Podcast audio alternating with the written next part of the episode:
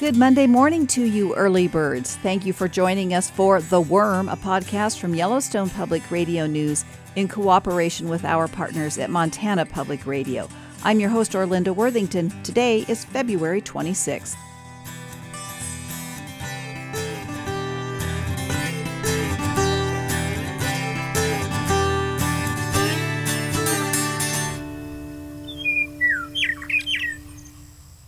Riverstone Health in Billings has announced they are closing their hospice home later this year. Yellowstone Public Radio's Kay Erickson reports on their financial based decision.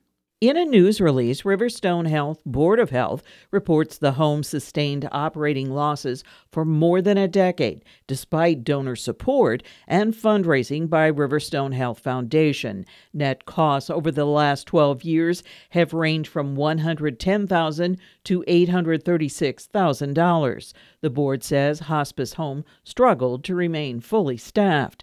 Riverstone says closing the home will allow them to expand their community hospice care that for decades have served patients in their homes in Yellowstone and Stillwater counties, regardless of their ability to pay.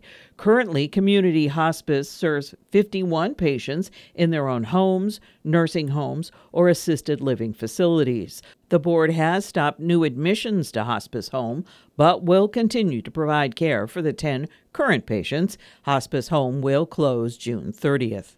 I'm Kay Erickson, Billings. Veterans gathered Friday with VA Veteran Service organizations, contractors, and officials for the grand opening of a new Veterans Disability Benefits Examination Clinic in Missoula. Previously, veterans in that area often had to travel long distances and wait long periods to receive a medical disability exam. The new facility will provide more timely exams for veterans submitting claims for VA benefits, which are the most critical and time consuming part of applying for VA benefits. And one of the biggest issues for Montana veterans is how far they must travel to receive that exam. Since October 2023, VA and its partners have completed more than 863,000 claims for benefits. Two Kalispell City Council members stepped down late last week following a court order that nullified their elections. Montana Public Radio's Aaron Bolton explains this is a result of incorrect ballots being sent out to voters. The Flathead County Elections Office this fall accidentally sent out early voting ballots under old ward boundaries for Kalispell's City Council election. The Elections Office asked the Flathead County District Court to nullify the election for four City Council seats because of the error.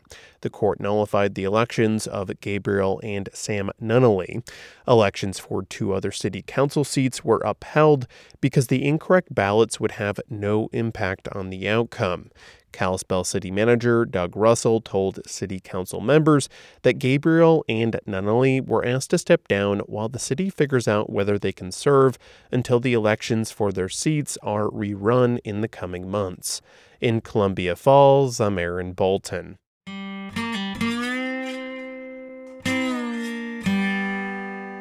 Officials with the Flathead National Forest say an out of state resort company will not expand an historic lakeside lodge in the Swan Valley. In an online statement, the forest said Utah based resort company POWDR officially withdrew its application to triple the size of Holland Lake Lodge. The lodge will continue to operate under a permit from 2017, with the current owner remaining in control. The announcement closes the door on a battle over the future of the lodge that started in late 2022. That was when residents near Holland Lake pushed back on POWDR's expansion plans over fears they would harm the environment and the community. This has been The Worm for your Monday. Kay Erickson will be in this afternoon with more Montana news during All Things Considered. That's between 4 and 7 p.m. We'll have another episode of The Worm for you early birds on Tuesday. The Worm is a production of Yellowstone Public Radio. Theme music composed and recorded by Zach Jones at Rapscallion Recording. Meadowlark call captured by Jay McGowan for the Macaulay Library. More information about the worm is available at ypradio.org.